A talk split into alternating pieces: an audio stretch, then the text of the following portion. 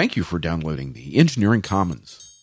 In this episode, we discuss dealing with retiring baby boomers and whether that loss of engineering knowledge is a reason for doom and gloom or merely a new opportunity.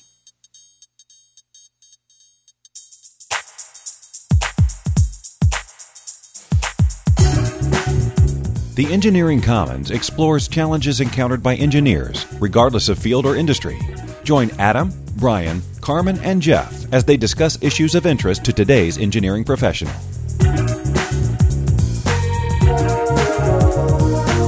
This is episode 112 Boomer Exodus, July 7th, 2016.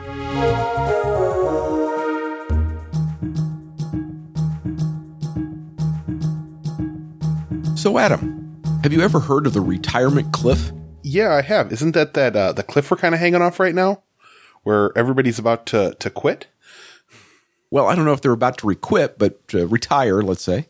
Yeah, same thing. Yeah, I, it's it's been a you know an issue that's been hanging around for a number of years. This whole idea that all the baby boomers who've been uh, a big percentage of the working population have been you know in in a position to retire, and year after year we keep hearing that the boomers are going to retire, the boomers are going going to retire, and yet uh, the boomers don't retire, uh, and uh, that makes it a little more difficult for the uh, the generations behind to uh, to move into those engineering positions. Yeah, yeah. Um, around my office, there's a most of the people in my my little unit um, claim to have retirement dates set, but they seem to move a little bit. Yes. Yes, I, I think what you you start to realize that uh, the day is going to come when you're you know you're going to uh, uh, get out of bed, shower, go downstairs, eat breakfast, and then there's no place for you to go. go. I don't know what to do with myself. I, uh, you know, we, we at least in the U.S. we tend to be very much associated with our job uh, description. You know, our, our identity is very much attached to the job. So I think it's it's hard for a lot of people to quit. It's why you have to have a tea time scheduled far enough in advance and move to a place uh, south where you don't have to contend with the snow all winter long. Uh, yeah, well, that would that would certainly help. Mm-hmm. That would help. Well, so what we don't know for sure because we're not expert with the numbers are are exactly uh, exactly how quickly the boomers are going to retire and what that means for the job market. And so, in this episode, uh, we wanted to focus not so much on uh, the job market, although we will we will do some of that, uh, to, but to focus more on the loss of information when engineers retire. You know, skilled engineers who've been in the field many years, uh, they retire, they go away. Uh, what does that mean for the uh, for the field of engineering, for the companies that hire engineers, for the individual engineers? We can talk some about that in this episode. So I will open with this fact, and of course worldwide, the demographics are going to be different. But here in the United States, roughly 10,000 people reach retirement age every single day. And this will continue for the next dozen years. It's quite a lot of people. and everyone has a fully funded pension and uh, 401k. Yeah, that that's the issue is that uh, this generation, is at least the most recent boomers, don't have pensions and they didn't fund their 401k, which is why they're working so long. Mm-hmm. But uh, so j- just for uh, you know rough numbers, yeah, I did this calculation. There are about two million engineers in the United States, uh, and we have a population of about 324 million. And so, if that percentage is roughly right, and we're 10,000 people a day are getting to retirement age, that would be about 62 engineers per day or about uh, 22,600 engineers per year that are hitting retirement age. Now, the point is that not all of them who hit retirement age actually retire. Uh, there seems to be a number of them that are going on to part-time jobs or you know flex time jobs. And to give you a sense of that, the 22,600 per year that are eligible for retirement, and the United States is graduating roughly 70,000 undergraduates each year. So uh, that means the market has to grow at about 50,000 engineering jobs each year uh, just to absorb the new graduates that are coming into the market. We need another space race. well, and those 22,600 actually have to retire. They actually have to retire. And the, the numbers I've seen, there was a there was a study out of I think it was Georgia Tech, but I, maybe it was. I'll, I'll try to link to it in the show notes. But said that it, uh, really only about uh, about forty or fifty percent of those with an engineering degree are in engineering five years later. The rest have gone into wood chippers. Well, You've been warned. or the, or they've gone into some some other field. Uh, certainly, certainly the what you learn in engineering school, and if you have the ability to think abstractly, that's beneficial. Uh, but not everybody with an engineering degree uh, ends up in the engineering field. So what we're saying is, as these old engineers retire, there still won't be enough jobs for us, or we're all going to be in trouble because we'll all disappear. Or if we calculate based on the attachment rate of engineers to engineering engineering graduates, engineering work, we're still short. Is that what you're saying? I'm saying I haven't the foggiest idea what's Okay. going on. I, I, you know, you you hear people uh, screaming for we need more engineers, we need more engineers, and yet at times there there are those who are going, we don't really have a, a engineering shortage. Uh, we don't see the salaries of engineers aren't skyrocketing. Those uh, the time delay when when job postings go up and people get hired, it's not it's not super long uh, engineers are not getting huge cash, bon- you know, depends on industries, but are not getting huge cash bonuses for signing in like you would expect to if there's a real shortage of engineers. But we continue to hear that we need more. So I so I don't want to get into the argument of whether we have too many engineers or not enough engineers because I don't know. I don't. I'm you know I'm not knowledgeable about the numbers and I don't know. But I would pass along. I came across in in uh, uh, preparing for this episode, I came across an article that was in National Defense Magazine, their website. And it's an article from uh, November of 2013 that says Defense executives, shortage of engineers is not a myth. And so it goes to uh, sort of counteract some of these claims that that we don't need more STEM graduates, that, that this push for more STEM graduates is is uh, is unwise. And so it goes through the article. And it was a it was a just a general you know okay it didn't tell me a whole lot that i didn't already know. And then i got down to the comments. Never read the comments. yes so uh, comment one from uh, i assume engineer dennis was how can there be a shortage if every opening has 200 to 2000 applicants Where is this happening? Like th- that's always the first comment. Where on earth is this happening? i i don't know i'm just reading what dennis had to say I applied for a job that they interviewed 100 people. okay So let me see. Uh, defense employee, anonymous defense employee writes, "New STEM grads don't stay away from aerospace and defense because it's not interesting or not sexy enough. They stay away because the pay is below market and the company cultures are awful." Uh, anonymous career engineer writes, "The title of this blog posting is completely misleading." A more correct title would be "Highly Compensated Defense Executives with Hidden Agenda to Depress Labor Costs: colon Shortage of engineers willing to work for low pay, soul crushing bureaucracies, and no job security is not a myth." I don't know. I can't speak to the validity of this article or its wonderful commenters, but I don't want to work for a soul crushing bureaucracy with no job security.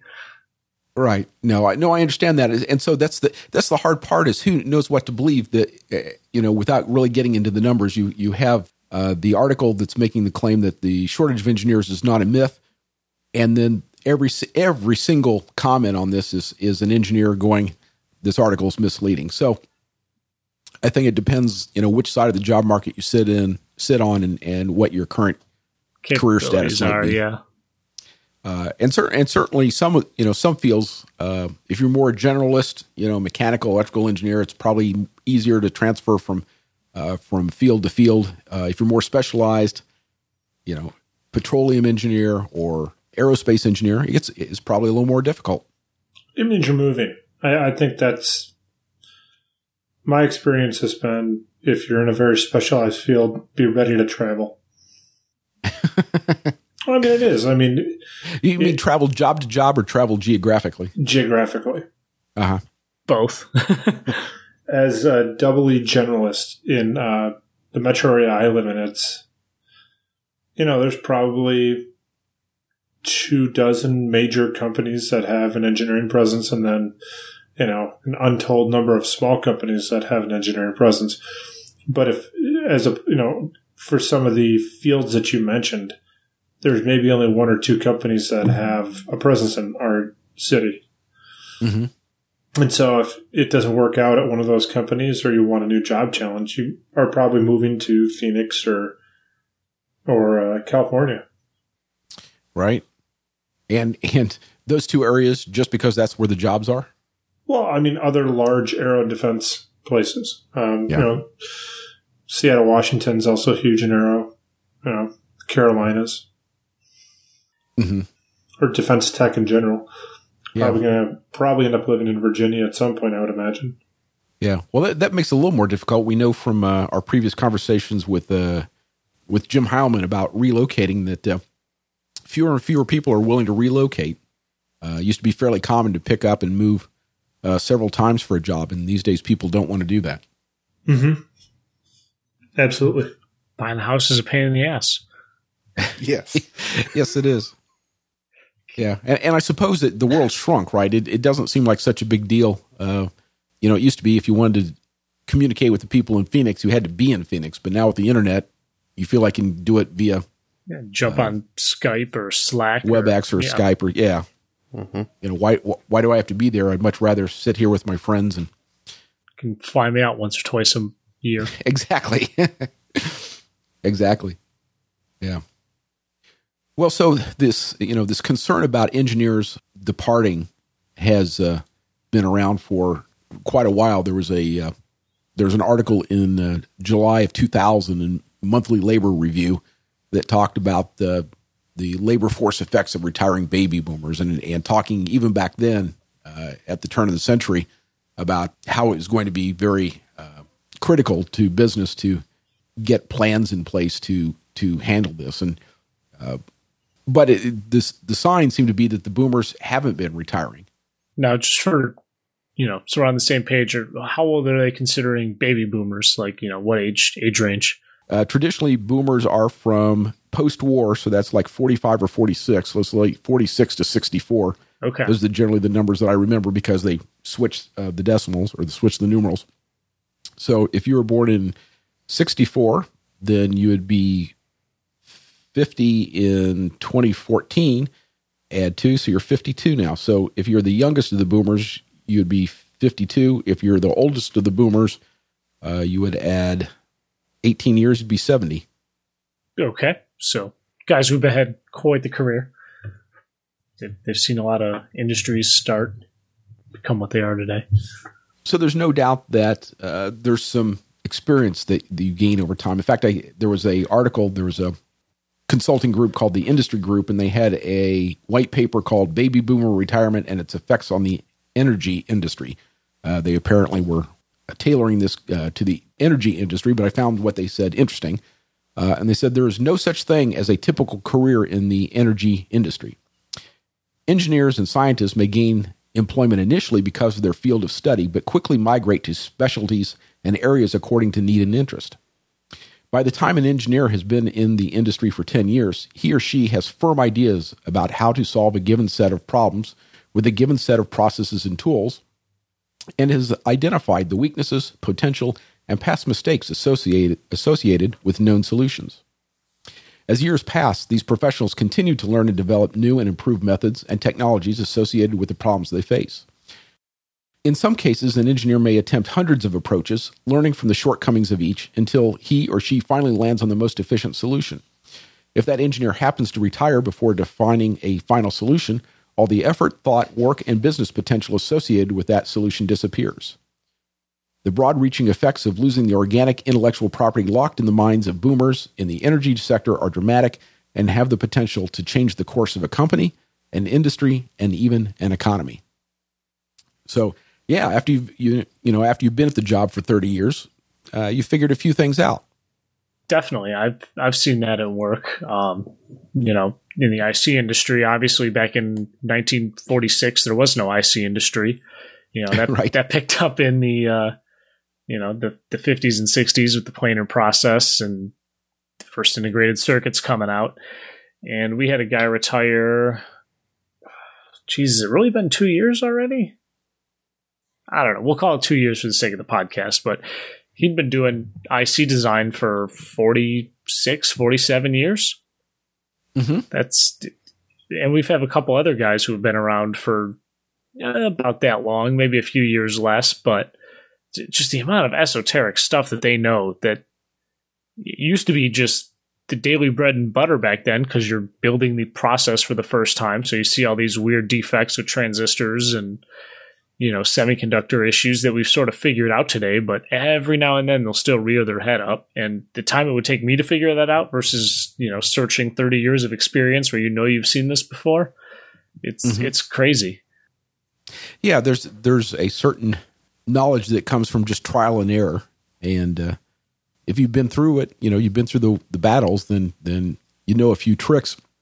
Uh, you know the the downside though is that that you are you tend to as you get older you tend to become more set in your ways. You think you've seen it all. It's harder to change your mind. You forget. It's easy to forget that uh, the technologies change, the situations change, the people change, and so solutions that didn't work 20 years ago may work quite well now. Uh, and so that's you know that's sort of the downside. You, you want that uh, you want that graybeard knowledge hanging around, but you also you you want your your engineers to be open to new possibilities. Definitely, definitely, and I I can only speak to my profession as I always say, but uh, thankfully, a lot of the graybeards that I've been working with, they've uh, they've been pretty open to things. You know, a lot of the problems in analog are still the same problems you've always had to deal with. You know, noise and signal integrity and making sure what you want to measure is actually what you're measuring. And you know, it's it's stuff you're starting to see creep into things like the digital field, as uh, Dave Vandenbot was saying not too long ago. You know, mm-hmm. not everybody's using the old school, excuse me, K maps and everything from uh, back in the day. You don't need to optimize logic anymore. It's way too complex in an FPGA to do that yourself. So you, you may have someone who's stuck in their ways and still insists on uh, schematic view for FPGAs as opposed to VHDL or Verilog, and you know Dave can turn over in his grave now, or his grave, his bed. right, right. Well, there was a uh, there was an article in the uh, Harvard Business Review that talked talked about what ha- what's lost when experts retire. Yeah, what does Harvard know? Uh, well, I don't know. Uh, they had four features four characteristics they thought uh, were lost. And interestingly enough, none of them were technical. You know, it wasn't really the the technical knowledge uh, that that gets lost. So the first one was relationships. And so after uh, you spend several decades in an industry, you know who to call. You have you've you've developed relationships, and if you need a favor, you can pick up the phone and get that favor done.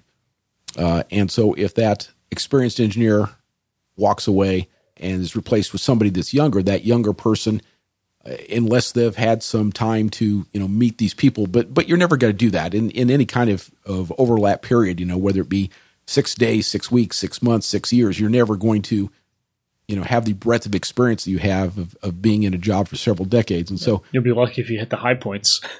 Yeah. So so the first thing that gets lost is are those industry relationships.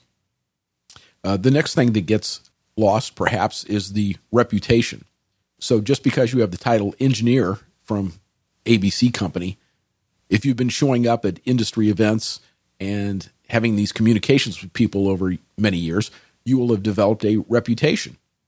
You know, if you retire and somebody younger comes in to step into that place and people don't know you, the younger person, then that reputation is gone. It doesn't matter that you have the same title as the person who retired uh, they just don't know you, so you don't have the same reputation. You're not probably not able to get the same favors to sort of make things happen the way that the older uh, engineer was able to. But that's you, everybody has to start someplace. I don't think that's necessarily bad. I you know everybody needs a chance, and you don't learn until you start getting a chance to do it. Agreed. But from a business standpoint, you know you want to make sure if you've always dealt with uh, Tony at PCB Fab House X, uh, you know, and he, he knows your process. He knows how to get all your difficult ICs on there. He produces good quality boards, and then Tony retires. Yeah, he may give his replacement like one shot, but you know, not saying the replacement shouldn't get the chance to earn their keep and prove their worth, but if you if you don't have the time to give him one or two tries to go anymore, Mhm. you know, that then you do lose out, and you're starting from scratch with another vendor who hopefully has more experience or, you know, something along those lines. Yeah, but businesses are are are set up as money making machines, right? Once they figure out the, I mean, that's the whole bit about being a startup is you don't know what the correct mix is, you know, customers and offering and pricing and and all that stuff. And the whole bit of being a startup is to figure out what the value is and what people are willing to pay for. And once you figure that out, you have a business that's going concern. Then you want to set you know set it up and accelerate the rate at which you make money, and you do not want to mess that up. Yeah, definitely want to back off. Absolutely. If you're an engineer that's been in your job for 20 years and your company's making money having you in that job, they don't want to see you go. Unless, they, unless of course, they think they can replace you with somebody for half the price, in which they'll say, Arrivederci. Yeah, take it easy. Here's your gold plated watch. right. Sometimes you don't even get the watch. No, that's why I said gold plated instead of gold. Right. Yeah, gold plated pink slip. I suppose. Then it wouldn't be pink, would it? Pink gold? No, that's diamonds that are pink. Right. No, you've got the rose gold from Apple. There you go. That's that's what we meant. Yes. So, if you have, uh, if senior engineers may have the relationships and the reputation, they al- also have the ability to avoid a certain amount of rework, uh, and that's the idea that they've tried things, and so uh, sometimes they can look at the situation and know what's going to work or not going to work. And it's there are a lot of things in this world that seem like a great idea, but once you get into it, the devil's always in the details, and you discover there's something deep down into this concept that just isn't going to happen. And you lose some of that uh, when the when the experience goes away. the The next generation comes along and has to try it for themselves. Again, that's not necessarily bad. You can't transfer all information uh, via memo, so sometimes you just have to try it to learn what works and what doesn't work. Yeah, I feel like that's the technical knowledge you were saying was missing. The ability to know what works and doesn't work. Well, yes. Uh, so I suppose that it's not technical per se. It's not like the ability to to uh, calculate Laplace transforms, but it's the knowledge of uh, the experience of having tried things and, and knowing things I think that are beyond the technical. Yeah, well, I mean, it's still the, the technical now, you know, maybe defining new product areas or avenues to, you know, take the company. Uh, you know, if you lose your technical core due to retirement, you know, you're, the, the new guys won't know what works, what doesn't work. You know, they can do research and try and figure that out. And hopefully you don't just take their word blindly, but you're, you're slowing down the process of knowing how to pivot your company to focus on new areas and, yeah, it's still Right. a lot of technical knowledge you're losing there to know what's possible and what doesn't work, what the fool's errand, and what's already been done. Right. Well, and I, I, I would believe that most companies aren't hiring senior engineers because they're really good at doing the math. Because computers are really good at doing the math and cost a whole lot less than a senior engineer. Yes. So I, I mean, Yeah. that's what the value is: is that they've done it before, they know what's not going to work, and can direct the the path. Yes. Well, but but if you hire in a senior engineer, aren't you? I mean, you're you're hiring them for the same reasons we're saying here. You're going to lose something when they go. You hire them for their relationships. They know the industry and they know who to talk to in the industry. They have a reputation. Uh, so when people, you know, when when your customers are talking to your new senior engineer, uh, they know they're talking to someone that can be believed. Uh, they have an ability to avoid rework. You know, they they don't spend lots of time, you know, reinventing the wheel or or making the same mistake and, and the and the fourth R in this article was regeneration. They're able, because of their knowledge of the industry, uh, able to more quickly develop new products that will be acceptable to the, your client base. I thought we So- were talking the ability to like regrow an arm like a starfish. 'Cause I'll do more internships if someone could teach me that. Uh, that'd be a neat trick. Yeah, that doesn't sound like boomers that I know. Step one, cut off arm. You're you're saying the ability to regrow limbs is not like the boomers you you know. Y- yes, yes. Most of them seem to uh, regenerate slower. It's it's got to be a clean cut, Adam. You know, you're working around heavy machinery; it just rips and tears. It's it's a totally different type of healing. Oh, okay. Yeah, okay. yeah. You get flattened by the pavement truck and the cement mixer and the asphalt, you know, thing that shoots the flames. It's it's much different than just oop lost my finger in a bandsaw. Yeah. Well, Yeah, and I can tell you know a lot about paving there, Carmen. mm-hmm I know a thing or two about nothing. The asphalt thing that fl- spits the flames. Yeah. Yeah, I've, I've watched a street get repaved. I mean, I know the technical term, but I got the street smarts. Okay. Boom, boom, Ooh. Yeah. Well, I, you are all significantly younger than I am, but you will you will discover an age in which you still feel like you're 23, but your body doesn't react like it's 23 anymore. And uh, It's called 35. Oh man, I can't wait for that Taylor Swift song. yeah, you're so you're not kidding, Brian. It, it starts in your 30s and accelerates in your 40s, and by the time you hit your 50s, you uh, you you know something's changing. Definitely. It's like reverse puberty. Everything gets worse. right. right. Well, I was in in researching again for this for this episode. I was reading about engineers that had worked until they were seventy and then retired and and started a consultancy or working part time into their eighties and nineties. So, that, I guess that's one nice thing about you know engineering. It usually doesn't require a lot of heavy lifting. So, uh, as long as your brain stays sharp, there's no reason why you can't keep doing it. I know a couple people like that. Yeah, yeah, you can always be useful as long as you can form a coherent thought. And if not, go into management. Man, Throwing out the zingers tonight. Well, what's the deal? With management. right? So, do we have a point for regeneration, or do we just well, go into jokes? Was I not paying attention? Well, I, I think I th- think the point in regeneration is just that experienced engineers tend to be pretty good at knowing what their knowledge of the market as well as what can be done technically allows them to to quickly address customer needs, create new products, hmm. services, that kind of thing. gotcha. I still like starfish. That was pretty good. Right. So if you believe all these these reports of of this impending doom due to the boomer exodus, and again, I'm not saying it is true, but certainly at some point, a lot of engineers that are boomers are going to be retiring out and, and providing openings for young younger engineers. So the question is, what do you do to transfer the information that they've uh, accumulated over the years? Uh, I was listening to a recent episode of the AMP Hour, and they were talking. I, I believe they were mentioning uh, a videotape. They had taken an engineer and videotaped him, and and so they had a number of hours of him talking about his product knowledge. And so that's one way to go. Uh, and in fact, there was an article about a, a company, company uh, BAE, a multinational defense and aerospace company, that's been preparing for this retirement cliff. Uh, and they said that when BAE learns that an employee with deep in- institutional knowledge plans to retire, whether in a few months or a couple of years, a knowledge transfer group of about half a dozen people is, of varying ages working in the same area is formed. The teams meet regularly over months to talk and exchange advice. Younger workers elicit tips, and in some cases, older ones gradually hand off tasks to junior employees. Hmm. I was going to say they have the manpower to do that, but I guess if they're only meeting a couple times a month, that's not too bad. It's just another meeting here and there. Yeah. So, so my my question is twofold. One is, what do you do to trans? What do you think is a good idea? You know, to transfer information, and what exactly it is is it that you're transferring?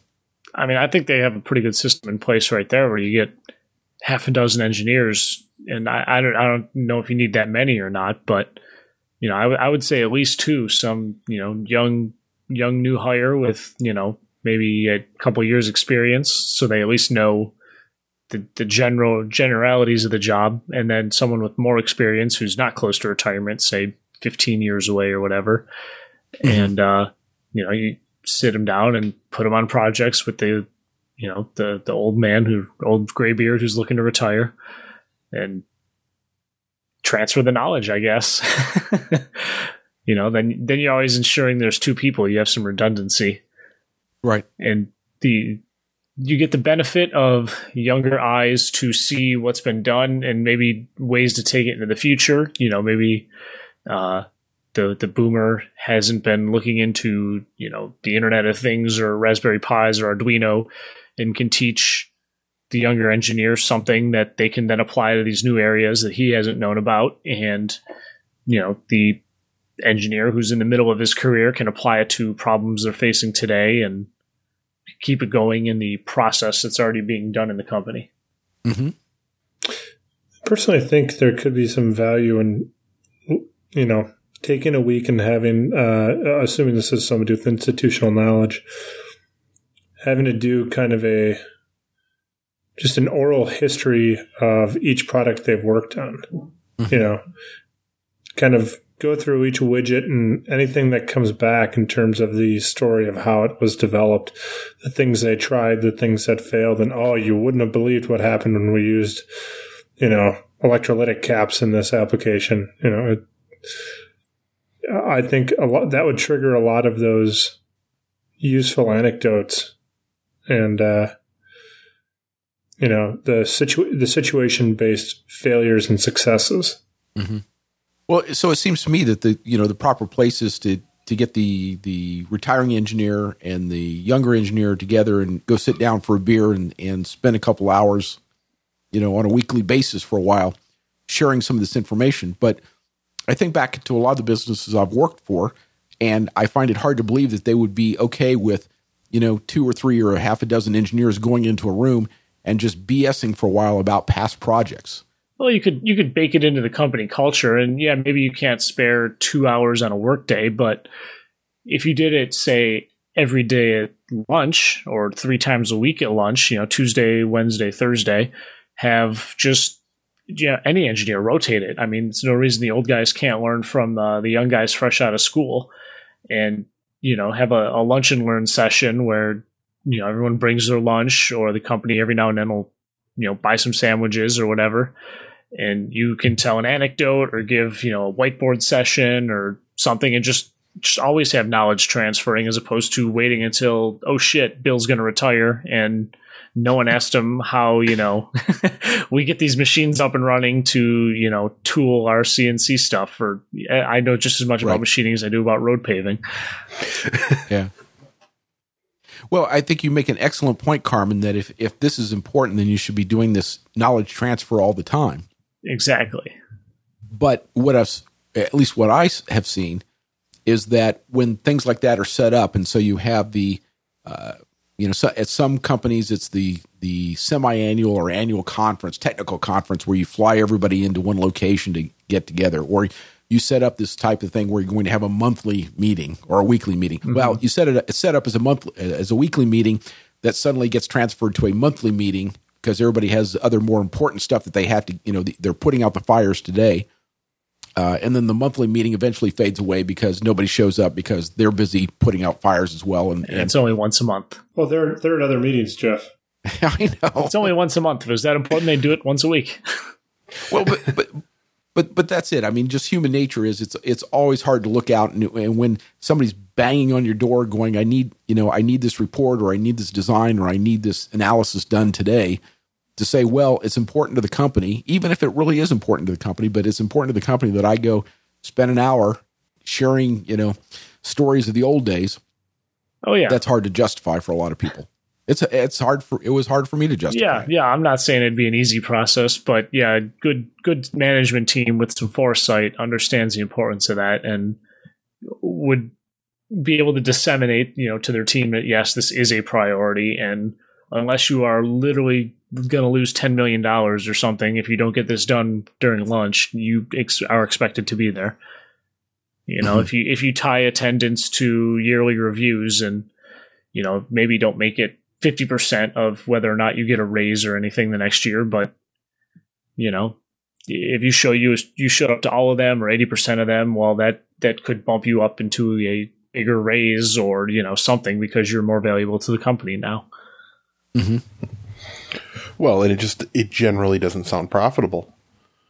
I was going to make a point about that. Where on the other side too, where um, there are, at least in my opinion, cultural differences between the boomers and the millennials with respect to how long they're going to stay at a company. So great, you've now transferred the knowledge from the boomer to the millennial who probably turns and takes it to his next job. Yeah. Well, now we're opening the can of worms of creating a, a good work environment that encourages people to stay and have some loyalty and, you know, the give and take between employer and employee. What is this L word you've used? I've never heard this before. I don't know. I think I read about it in a road machine book. Maybe it was a brand. it was a promotional flyer for loyalty road pavers. Uh, But yeah, it, it's a tough problem to solve because yeah, you don't want to just keep transferring information to new people every week, month, year, you know, arbitrary period of time, and then have them always rotate out into a new job. Um, that's that's definitely a larger issue of retaining talent. This is one of those issues that makes me very happy I work in government where we really don't care if we train you and then you go to work for a consultant because now we've got somebody better to hire. wait. It's almost like that's a plan. Maybe not care. I mean, I mean, there's a little bit of a care, but it, it, it's it's not as big of a deal because in the end, you're probably working for us at some point anyway. So, I mean, yeah, it's okay. So we spent the money on it. Now we got to hire somebody else and tr- pay to train them. And now this consultant gets to make a ton of money off of this person that we trained. But at the same time, now we end up training them anyway, whether they work for the consultant and we're paying the consultant for the opportunity to train them or we're paying them as an employee for the opportunity to train them. Well, and I think your industry is a little different in that most most of the business is going through the government. If you're doing road building, there's not a whole lot of private road building companies. I don't think are there. Uh, well, the actual people doing the construction are, but Yes. they're not Yeah, yeah. financing it. No. Right. But I mean, this is a problem that's been going on for years. I mean, when I worked at a small machine shop, uh, we would train, we would bring in people that had no machining experience. The company would train them how to run the machines, and then they would turn around and go get hired on at one of the auto auto manufacturing plants and make you know get get a fifty percent boost in salary. And that was always a problem. We get tired of we got tired of training engineers or a machinist to go work for somebody else. And so I think that that many companies have been playing this game of chicken for a number of years is well, we're going to bet that we're not going to train our own, but we're going to bet that someone else will come along that we can hire at a cheap rate uh, and to fill the gap. And I think for a lot of years they've been able to do this. The the question is at what point does that supply run out? Uh, and then they find them, you know, businesses find them stuck with nobody that has the proper technical knowledge to allow them to continue to run the business. Because nobody wants to pay to train the person. Right. And school only does so much. Well, that's that's uh, that's also true. Uh, there was a, uh, in fact, there was an article that uh, you may find interesting. It, it was uh, it, from the Twin Cities Pioneer Press. It was it was titled "Can Minnesota Survive the Baby Boomer Retirement Wave?" And they eventually got to the point where they were talking about what you have to do in order to encourage the younger workers. And so there was a uh, uh, see if I find his name. I know it's Coombs, but I can't find his his first name. Well, I'll go back. But anyway, he says, uh, and when it comes to younger workers, Coombs says, hey, there's a lot of jobs that aren't fun to do. Backbreaking jobs, work in a sheet metal shop, grinding or bending metal. And those people leave the workforce. The Gen X and millennials don't want those jobs. They don't see the point. And so he continues to say he laughs at theories for retaining or hiring workers based on massaging satisfaction levels or offering flexibility. His number one solution pay more money. You're just going to have to pay people what they're worth. So at least one person that's saying that uh, it doesn't come down to uh, to the sales job or the marketing. You just have you have to pay people to get them to do the work. He's a pretty good motivator. Well, it, yeah. So I, I mean, I guess that's practical, but every indication, every study I've ever seen says that money is a very short term motivator. It boosts your your uh, your encouragement, your enthusiasm for the job for a short period of time, but very quickly you get comfortable with that pay level and you look for more. Well, you also have to. I mean, I think part of this is the jobs he's talking about, and that is the the manual labor, um, trades and and even not trades jobs, um, and where you're talking, you you are recruiting people who've gone to college with no real plan to get into um, a skilled career um, because they were told to go to college and they have all this debt. Um, I think that equation changes a lot when you start looking at people like engineers who I'm, I'm not saying that that paying engineers well is not important, but at some point they start to make enough money where it's not, you know, an extra dollar an hour isn't that big of a deal. I mean, it is a big deal, but it's not. And where the ability to choose your hours, okay, maybe that's worth a dollar an hour. Sure. Um, but they're getting paid a lot more than 20 bucks an hour too. Yeah. So I, I want to go back to this idea of uh, the critical information that needs to be transferred.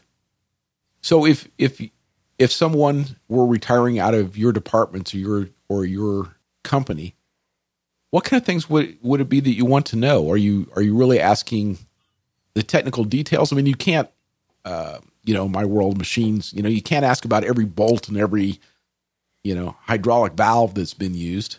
So what's what's the important stuff? What is it? What is the information that you'd want to know from a person if you're trying to soak up their information before they leave? What didn't work? Okay. That's right. I mean, I, I gave the example of the stories, but like, how did you get from point A to point B? Mhm. So that when I go and try to repeat that sequence or that design process, I don't hose it up and repeat the exact same mistakes. I'd, I'd like a big index or a you know a glossary of all the terms and slang and shorthand that they use and what it all Yeah. Because you know That's that's big. yeah, not not every time, but there's been times where I've you know, as soon as I saw the solution, I say, "Oh, yeah, that's extremely obvious," but I never would have known to put that combination of words together to then go look up what the hell's going on. Yeah. So ha- having a nice glossary of terms would be fantastic. Yeah, w- what their process is, how do they make the decisions that they make, what things are they considering, and touched on it earlier. What are all, who are all the people they know? Steal their Rolodex because they're too busy hunting and pecking to type it all into their address book. Just learn their color coding so it's not like The Office, where all the color codes are for things not to say. Right. So if you're a engineer who is looking forward to retirement and you're on a good basis with your company, then you have perhaps, and you want the company to do well, you perhaps have incentive to share this knowledge with your coworkers and with the company uh, before you go. But what if you're not in such a great relationship or a great footing with your company and and you're not really particular wanting to go and they're kind of hinting that they're going to kick you out would you be just as willing to share all this this information Sure, but make it fun. Bury it, uh, bury it on a desert island somewhere, and give them a treasure map. Write down all your skills, and and then go. Obfuscate all your code. Hang on till they kick you out, and then come back consulting at three times what you were getting paid before. And make that five. yeah well if they're willing to pay you three or five times what you were making before then you're in a pretty good bargaining position that's that's not always the case Yeah. Mm-hmm. Just get drunk at your retirement party, and you know, take a picture of your ass on the copier. well there you go Go out Yes, in all, all retirement all retirement should begin by telling everyone off. What are they going to do? Not give you a reference? You're retired. Exactly. Yeah. Well, so a- a- as I mentioned earlier, the you know part of the problem is you know for me many boomers, their their parents had pensions to retire to, and those pensions are gone. You know, so so this generation is having to retire on uh, Social Security and their four hundred one k uh, programs, and they didn't you know traditionally didn't stick enough or stereotypically didn't stick enough uh, into their 401ks and they're having to take care of their parents now. And the benefits have been pushed back. You know you have to to uh, to live longer to get more on your social security benefits that kind of thing. So there's there's no there's there's much less incentive for them to uh, retire uh, because they just don't have enough as well as the you know the dot com boom uh, of the 2000s and the, and the Great Recession of 2008 wiped out much of their retirement savings. So on that note, let's say something positive. Proton.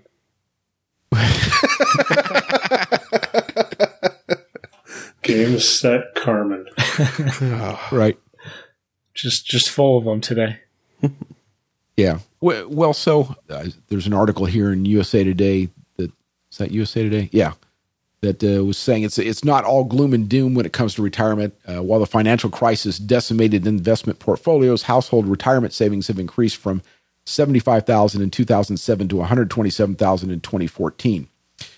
But you got to retire on 75,000. A lot of people have to, but that's a year's income for many engineers, not something to live on for many, many years. So uh, I, I guess what I'm saying is an awful lot of boomers have don't want to go, having no intention of going, aren't looking forward to retirement, and so are not necessarily going to be cooperative if somebody tr- is trying to shove them out the door. Mm-hmm. Do you see this in the workplace, or there are there not just not enough boomers around to uh, to have any kind of uh, statistically valid sample as to whether they're uh, they're fighting the push to retirement? I'd have to go with that one. I mean, yeah, we've we've had a few guys I've mentioned, but it's not like I work in a big plant or anything where there'd be enough people like that where it would it would make a dent. It'd be one or two guys who kind of go when they want to go. Yeah. I must be an outlier because um, where I work, we still have check a month check a month pensions, and um, What is a check a month pension? well, like a traditional pension where you get a check every month Oh, okay. versus I, th- I thought that was all one word. Check a month. no. Um, yeah, versus like the 401ks and, and where you get cashed out, but where you, you receive a, a paycheck every month or probably every other, every other week. But, um, most people around my office don't have a problem with the retire. They got a retirement date set and they don't have a problem with it. Maybe they're saving up a, a little bit. Most of the ones who are waiting have kids who are entering college. And so they're, I mean, they're delaying until the kids graduate and are supporting themselves, but that's, you know, they're, it's not like they're fighting retirement. Ah, sweet, sweet defined benefit plans. Yep. Yeah. I've seen people that had retired and then, um, you know, were back in a back in the building two weeks later, effectively doing the exact same work, you know, three or four times a week. You know, not full time, and you know, I've often speculated that the company would make it worth had made it worth their while not to spend the time with their family. So again, looking through the literature as uh, getting ready for for our discussion this evening, there are a lot of articles encouraging businesses. You have to, you know, your HR department has to reach out to these uh, retiring engineers or older engineers to get them to come back on a retainer basis or a consulting basis or a flex time basis because it was cheaper to keep them on board and and pay them this this higher higher consulting rate than it was to do without them Mm-hmm. which pretty much says they were underpaid for all the years they were there without getting a consulting fee. Well, but uh, frequently those those people that you bring back, you're no longer paying health care. You're no longer if you do Yeah. match retirement, you're no longer contributing to that either. Right. So so a lot of your I don't know. I've heard uh, rough statistics that an employee is somewhere between fifty and hundred percent more expensive than you pay them per hour. Absolutely. So you can afford to pay them a lot more if if they don't cost twice what you're paying them, Yeah. That's true. especially at part time. Um, then you have that that flexibility where that that new the new person who's theoretically taken over their job. Well, I just need to wait till tomorrow when when Frank is in to ask him the the answer to this question that I am having trouble with. Yeah. Yeah. Well, and the other advantage of having someone on contract is that when, if things turn south, you just don't rewrite the contract. You know, you say the contract is good through the end of this month or six months or a year. And if things turn south, you don't just don't renew the contract, which is much easier than uh, having to lay off or fire someone. Mm-hmm. So I'd come across a uh, infographic from uh, Kelly. It used to be, uh, I think, Kelly Temporary Services or something, but I can't. I don't know what they go through by these names. I think it's just Kelly Services.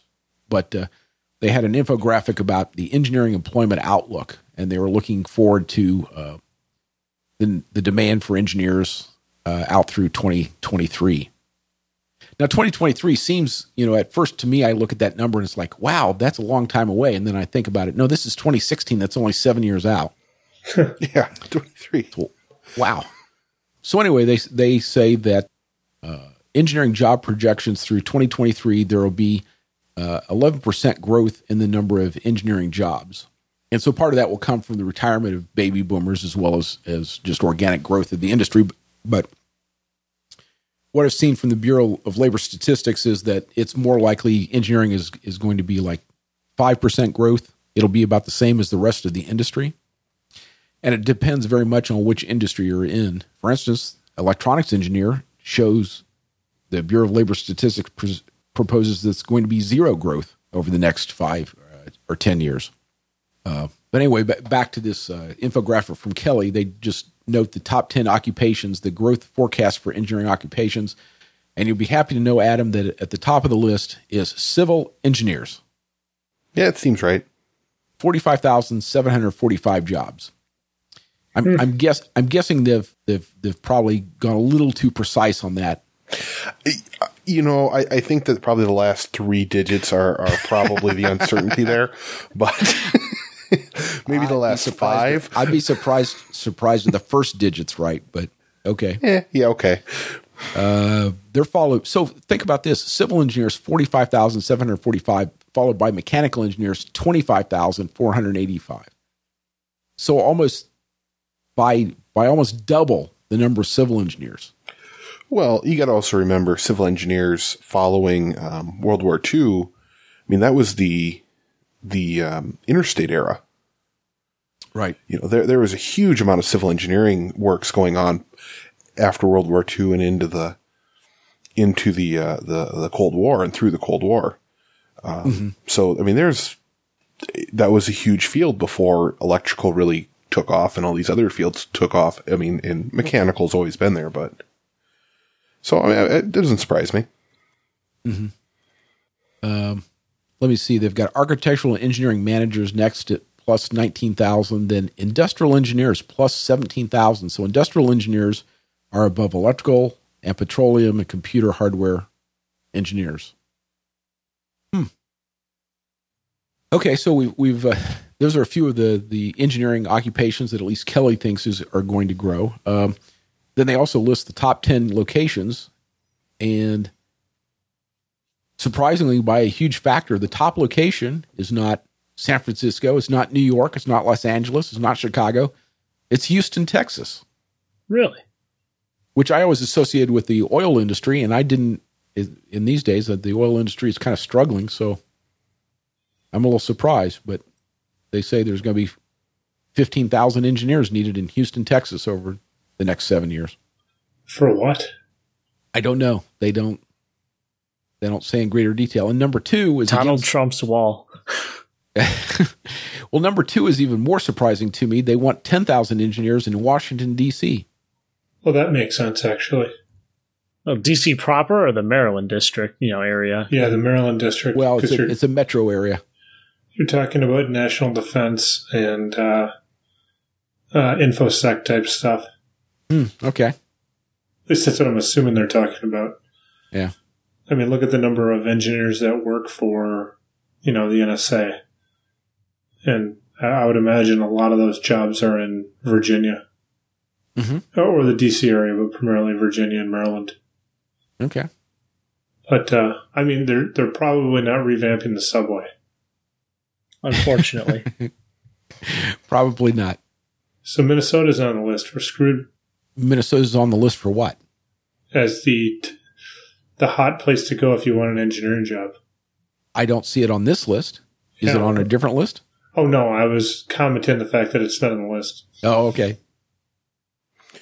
You know, look at this list, and there's quite a few that are nice places. And I wonder if uh, a bunch of the soon to be retiring engineers have already relocated to retirement homes in Houston and Dallas and Phoenix. Uh, maybe. And that's where these numbers come from. possibly. Are most of the semiconductor companies in Texas out of Austin? Uh, maybe. I don't know if it's Austin necessarily, but I know like AMD's down there and Sorry, listeners, for the baseless speculation, but just thought maybe Carmen might know. I'm sure there's some. TI, yeah, TI's in Dallas. AMD, I think, is in Austin. There's, there's got to be more that I'm just not aware of. Right. So again, this the uh, the interest though varies by field, and and so you know I don't know as the Bureau of Labor Statistics has a a uh, you know a crystal ball that allows them to know exactly what what the uh, uh, the hiring future is going to be, but uh, for electrical and electronics engineers, they show the job outlook from 2014 to 2024 as being zero percent little or no change. Good. That means we're replacing engineers as fast as we're hiring them. We're 100% efficient.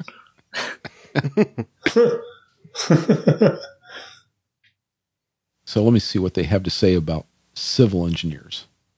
Civil engineers job outlook 8% as fast as average. So even civil engineering, which according to the Kelly people is a really booming industry, uh, they're adding jobs no faster than the economy as a whole. No, I, I, I wonder, you know, is this adding jobs, new jobs, or does this include filling vacated jobs?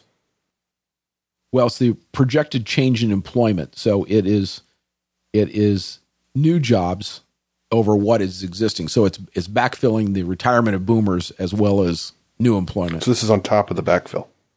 Yeah. So they're projecting an employment change of 23,600 engineers over the 10 year period from 2014 to 2024. I can live with that. That'll work. Right. Well, so I, again, the point is that uh, again, I don't I don't exactly know what the numbers are, but it's not like a lot of fields of engineering are surging at at a growth of you know 15 percent per year. And, and part of that, I su- I assume, is the technology. I mean, we've talked about it before on this podcast. Is uh, when I was young, we had rooms full of drafts people that were making drawings by hand, and so every time you wanted to, you know, you, you updated a drawing, you had to circle it. You had to take the old drawing, uh, uh, circle what you wanted changed, write up the change, give it to the drafts person. They would make the change. They would send it to you. You'd see the drawing on vellum. Uh, you know, you'd approve the change, sign the change, you go back into the vault, all that kind of stuff. And now, you know, you're on you're on 3D CAD. All you know, you bring up the CAD file, you change it, you put it back. And what used to take, you know, seven days and 14 people, a junior engineer can do in an afternoon. Well, some junior engineers can. Some junior engineers can. That's right. Some don't know CAD. That's that's true too. Oh, and and so that's an excellent point. That uh, is that just because you have an engineering degree doesn't mean that anybody wants you. And I think that's the other part that we get confused about sometimes. We talk about this mismatch between the number of engineering jobs and, and the number of undergrads or, or engineering graduates. But if you're an engineering graduate and you get done and you just have no uh, aptitude for the you know the field of engineering that you're in, or you have even you know even worse is you have an aptitude but you have no experience, and until you get your foot in the door and get that experience where people go, hey, I can I can trust on hiring this person into this job.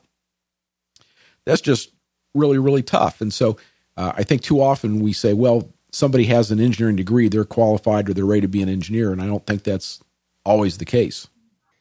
Yeah, that's where you get entry level postings with uh, minimum 10 years experience. right? right. Or or there's looking for a uh, a Swift uh, programmer with ten years of experience. Yeah. Yes. The month after the language was Invented. released. Yeah, Yep. HR got involved in that posting. without a doubt. Well, so my wife has recently retired. We went through uh, the process of of preparing for her retirement. Now, I, on the other hand, started my second career in, in academia late in my career, and and I have no in, no intention of retiring anytime, anytime. I just can't imagine not having something to do and and uh, some work associated with with engineering. I love that. So um, that's sort of my plan. Uh, you ha- you guys have any thoughts about uh, how long it is you'd like to work in your careers? Till about 35 or so. And, and then what do you want to do? Mm, retire and take it one day at a time. Okay. No, that's the wrong answer, Carmen. You want to retire rich. Oh, that was implied. I mean, who wants to retire poor if they have a choice? I'm already doing it at 35. Clearly. Yeah, y- y- you'd hit, well, you need a lot of retirement savings to retire at 35. Yeah, I got get Powerball tickets under my uh, mattress. You know you have to cash those in with a certain time within a certain time frame. Yeah, before I'm 35.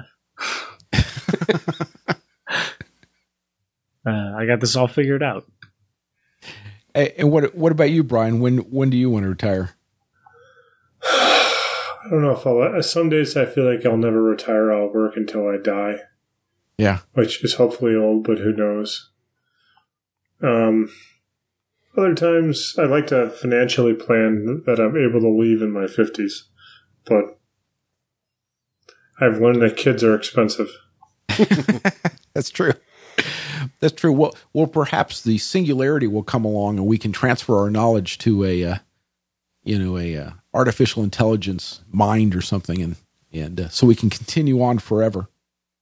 Then you never get to retire. Yes. I, is that a good thing or a bad thing? Depends on the day. Okay. All right. Well, I think there is uh, definitely a, uh, a a coming change with with the boomers. I, everything I've I've heard about and read about is that the boomers are fighting uh, to retain their jobs as long as they possibly can. They they for the most part don't have any desire, don't have any intent of uh, going quickly or easily.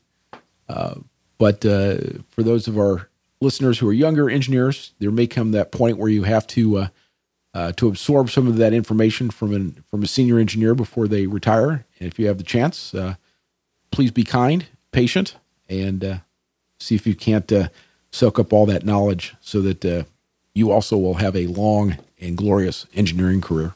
Here, here. So, what do you say, guys? Is that uh, is that enough for an episode? Works for me. That's a wrap. All right. Well, we'll uh, we'll gather in a couple of weeks and do this again, and we will introduce. Are you ready for it? A chemical engineer. Yes. this is going to be interesting. And then what? We retire from the podcast because we got them all? I that may be it. We've filled the bingo sheet. I think we're inviting disaster at this point. We've made so much of a joke about it. You know, some double E's going to call in and be like, yeah, I'm totally a chemical engineer. I deal with chemicals and stuff. Well, I, I'm pretty sure. I'm pretty sure the guest we have uh, we have scheduled is really and truly a chemical engineer. Yeah, we'll see, Jeff. All right. So for all our listeners, come back in two weeks and uh, you can see for yourself whether we really have a chemical engineer or whether it's somebody just pretending. It'll just be me speaking with an accent. All right. Well, thank you guys. And uh, we'll get together in a couple of weeks and do another episode of the Engineering Commons. Bye. All right. Take it easy. Bye, guys. The Engineering Commons is produced in affiliation with Big Beacon, a social movement for transforming engineering education. For more information about the podcast you've just heard, please visit theengineeringcommons.com. Our musical introduction is by John Trimble, and our concluding theme by Paul Stevenson.